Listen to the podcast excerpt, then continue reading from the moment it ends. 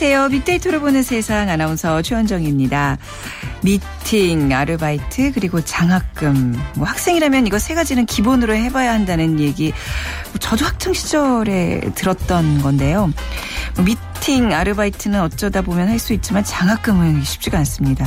그런데 얼마 전에 아주 특별한 장학금을 기탁한 장학생이 있어서 화제인데요. 올 초에 졸업한 박상우 씨입니다. 학창 시절 받은 장학금 천만 원을 후배에게 장학금으로 기탁했습니다. 매일 아르바이트하며 어렵게 공부하던 친구들의 기회를 뺏은 게 아닌가 싶어서 졸업 후에 결심하게 됐다는데요. 계속 꿈꿀 수 있게 해줘서 고맙다는 편지를 받았을 때 큰 보람을 느꼈다고 합니다. 사회의 첫발 아주 따뜻하게 시작한 것 같죠. 졸업을 하면서 이렇게 훈훈한 장학금 나눔을 할 수 있다면 우리 학생들 걱정이 없을 텐데요.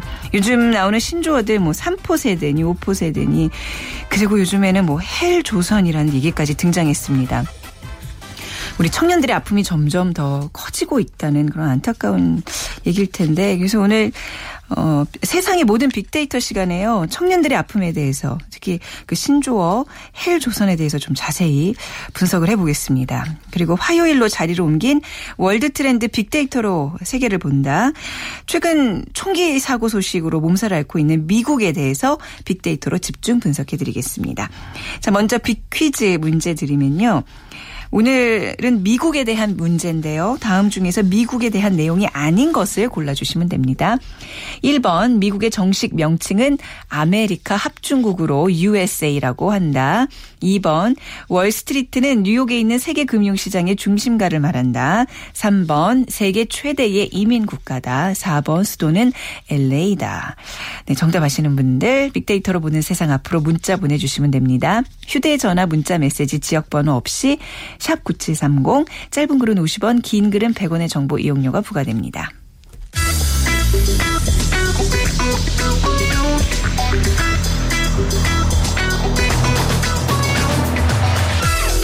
오늘 여러분이 궁금한 모든 이슈를 알아보는 세상의 모든 빅데이터. 연세대 박희준 교수가 분석해드립니다. 네, 세상의 모든 빅데이터 연세대학교 정보산업공학과 박희준 교수 나오셨습니다. 안녕하세요. 네, 안녕하세요. 네. 자, 뭐 날씨도 좋고 사실 요즘은 좋은 얘기만 해도 예. 정말 아까운 시간들인데 아, 젊은이들 사이에서 앞서도 이제 간단히 이제 얘기를 드렸습니다만 뭐 3포, 5포 그리고 이제 급기야는 헬 조선이라는 그 단어까지 이렇게 회자가 되고 있어요. 뭐 유행이랄까요? 이거 어떤 의미인가요? 우선 좀 처음 들어보시는 분들을 위해서 예. 단어 의미를 요즘 굉장히. 젊은이들 사이에 유행하고 있는 신조어인데요. 네. 헬 조선이라고 하면 hell. 그러니까 지옥을 지옥. 지칭하는 영어 단어 hell이죠. 네. 그리고 어, 계층적 사회 문화를 가지고 있었던 조선. 그래서 지옥과 같은 대한민국을 음. 네. 지칭하는 이제 헬 조선이라는 신조어가 등장해서 젊은이들 사이에 굉장히 널리 이제 사용되고 있는 것 같습니다. 그러니까 네.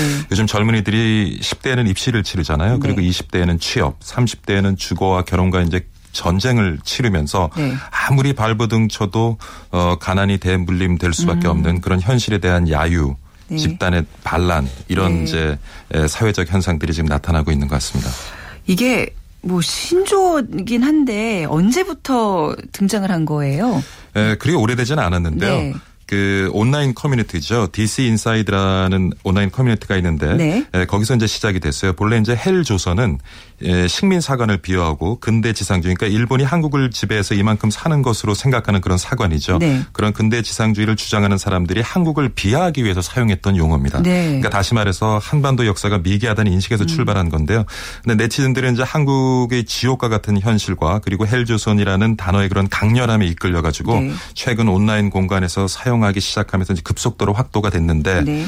지난 5월이었죠. 헬조선이라는 이름의 커뮤니티가 또 등장을 하게 돼요. 아, 이 그러면서 아주 있군요. 네. 예, 급속도로 확산이 되는데 네. 또 재밌는 것은 며칠 전이었죠. 그 국정감사에서 음. 새정치민주연합의 오세재 의원이 에, 이제 최 부총리에게 헬조선의 의미를 묻는 질문을 합니다. 네. 그러니까 지금의 어떤 경제적 상황을 에, 좀 지적을 하면서 그러면서 이제 언론에도 소개가 되면서 굉장히 요즘 화제가 되고 있는 단어죠.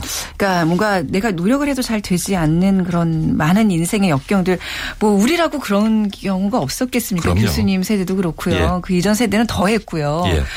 근데 왜 이렇게 요즘 이런 단어들이 부각이 되면서 마치 정말 떠나야 되는 나라처럼 이렇게 인식이 되고 있는지 좀 마음이 안타까운데요.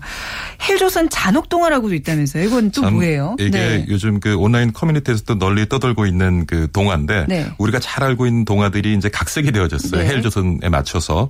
그래서 하나만 소개해드리면 인어공주 아시잖아요. 네. 그러니까 주인공 인어공주가 이제 마녀의 도움으로 정직원이 됩니다. 음. 근데 월급도 그대로고 야근 수당도 나오지 않고 휴일도 없어요. 네. 그래서 목소리 를 인어공주는 목소리 잃어요. 그 네. 과정에서 스트레스를 네. 받아서. 아, 네. 그 다음에 그래서 목소리 잃다 보니까 노동청에 신고를 못 합니다. 네. 그래서 사회의 거품이 돼서 사라졌다는 내용인데 음. 뭐 금도끼, 은도끼, 성냥팔이 소녀, 그러니까 성냥팔이 소녀 같은 건 또 이래요. 가혹한 근무 환경에서 일하는 성냥팔이 소녀가 성냥을 피우자 회사가 상품을 무단 사용했다고 이제 소녀를 고소하게 되면서 또 소녀가 어려움을 음. 당하는 내용인데 그래서 우리가 잘 알고 있는 그런 동화들이 이렇게 각색이 되어져 가지고 요즘 온라인에 많이 떠들고 있고 또 많은 호응을 얻는 것 같아요. 참 아, 문제죠. 네. 예. 그러니까 정말 그야말로 뭐 불신, 증오, 혐오 이런 문화들이 만연한다는 거는 이게 좀 기성세들의 좀 문제기도 해요.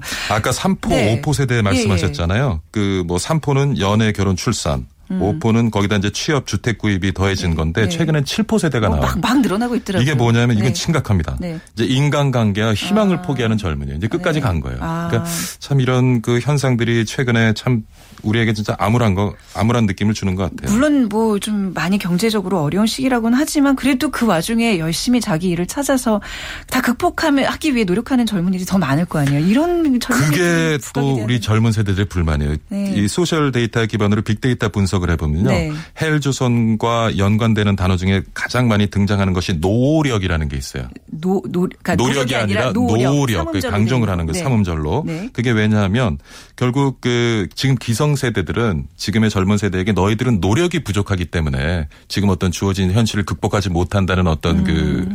그 에, 이렇게 훈계를 하는 거죠. 네. 그러니까 거기에 대한 어떤 반항 심리가 굉장히 또 저변에 깔려 있는 것 같고요. 네.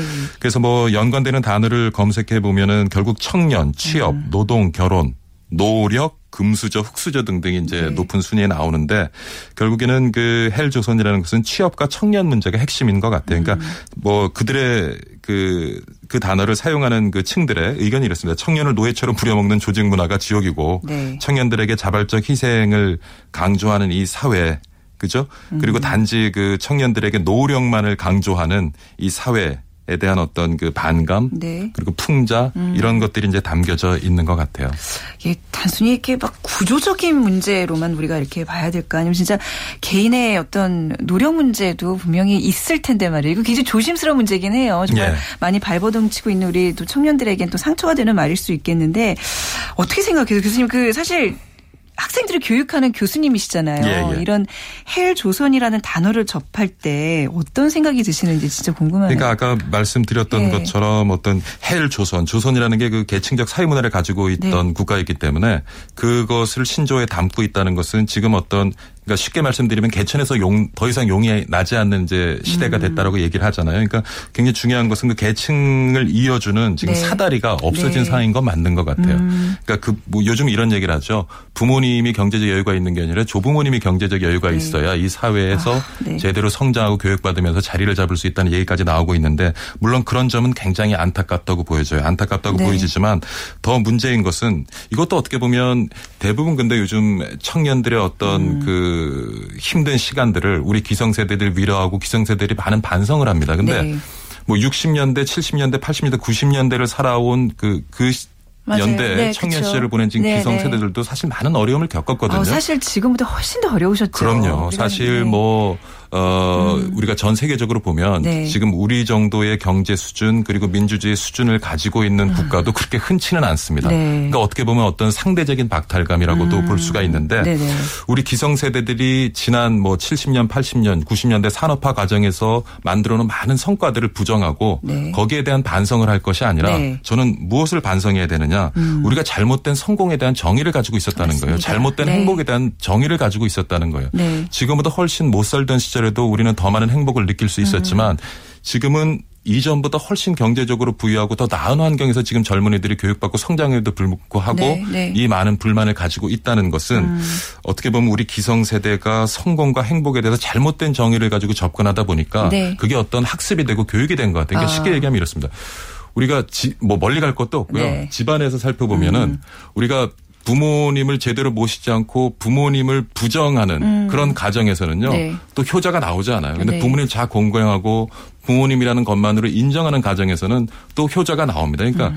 우리가 보여줘야 될 것은 단지 우리가 지난 6, 70년대, 80년대 산업화 과정에서 우리 기성세대의 어떤 성과를 부정하는 것이 중요한 것이 아니라 우리가 잘못된 행복과 어떤 성공에 대한 접근 방식을 가지고 있었다는 거 거기에 대한 어떤 성찰이 필요할 것 네. 같고 물론 젊은이들의 목소리 들어야 돼요. 당연하죠. 네. 그것이 우리 사회가 발전하는 과정이에요. 소통은 네. 이루어져야 되지만 네. 저는 무조건적인 어떤 기성세대의 반성이라든가 젊은 세대의 위로는 지금 우리가 가지고 있는 문제를 오히려 더 키울 수 있다는 맞습니다. 생각을 해봅니다. 예. 격하게 우리 교수님 말씀 공감하고요. 사실 헬 조선이란 말 자체가 저주처럼 예. 이게 좀 이렇게 우리 사회에 만연해 있는데 여기서 좀 벗어날 필요가 있는 것 같아요. 저는 이 단어를 좀 가급적이면 쓰지 않았으면 하는 바람도 오늘 좀 마지막으로 가져봅니다. 예. 네. 자, 오늘 연세대학교 정보산업공학과 박희준 교수와 함께 했습니다. 말씀 잘 들었습니다. 네, 감사합니다. 감사합니다. 자, 다음 중에서 미국에 대한 내용이 아닌 것을 골라주시는 게 오늘 빅퀴즈인데요. 자, 미국의 정식 명칭은 아메리카 합중국 USA다. 그리고 2번 월스트리트는 뉴욕에 있는 세계 금융시장의 중심가다. 3번 세계 최대의 이민국가다. 4번 예, 수도는 LA, LA다, 로스앤젤레스다. 예. 정답 아시는 분들 저희에게 문자 보내주시기 바랍니다. 샵 9730이고요. 짧은 글은 50원, 긴 글은 100원의 정보 이용료가 부과됩니다.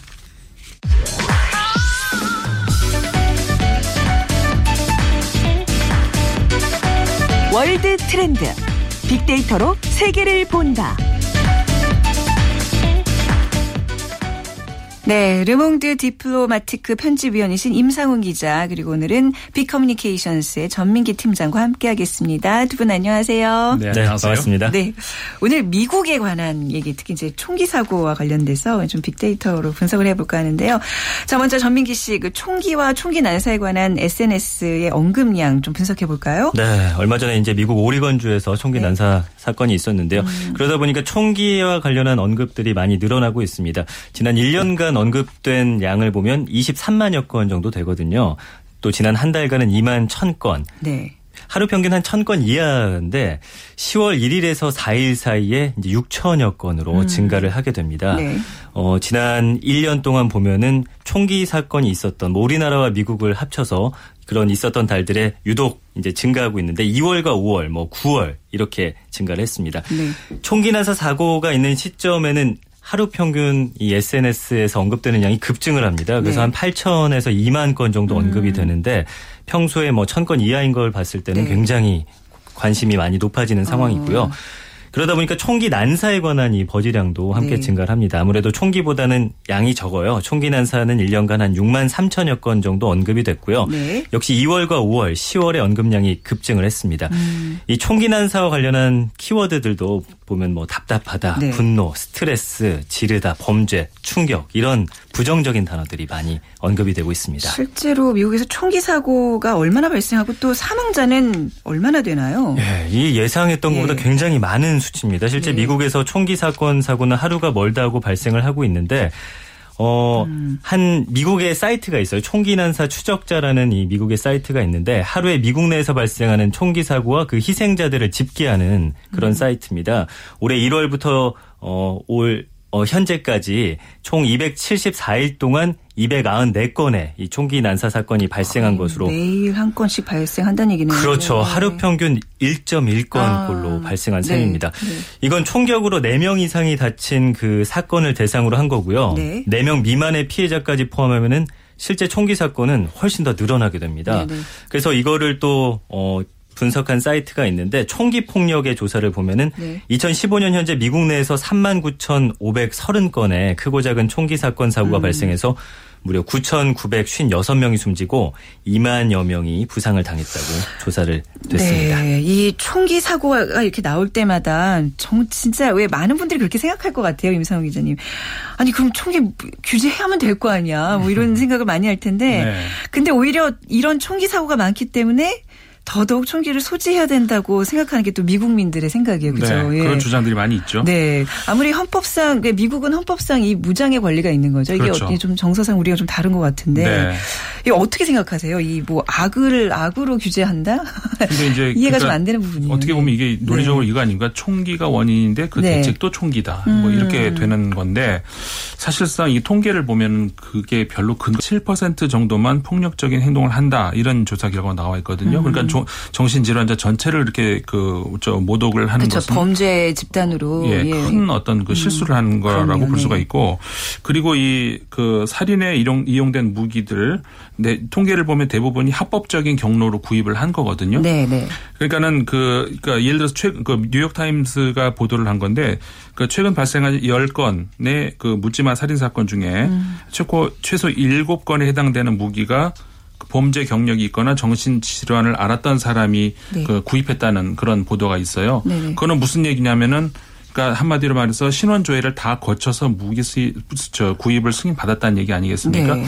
그렇다면 그거는 정신 질환자 문제가 아니라 그렇죠. 네. 규제를 효과적으로 하지 음. 않은 그 사회가 문제가 되는 거죠. 네. 이걸 어떻게 그 정신 질환자 문제라고 할 수가 있는지 네. 이해가 좀 안 가네요. 더 이상 어떤 총교제를 못하게 하려는 자꾸 논리들을 만들어낸다는 좀 느낌이 좀 드네요. 음, 그렇죠. 억지스러운 논리들. 네.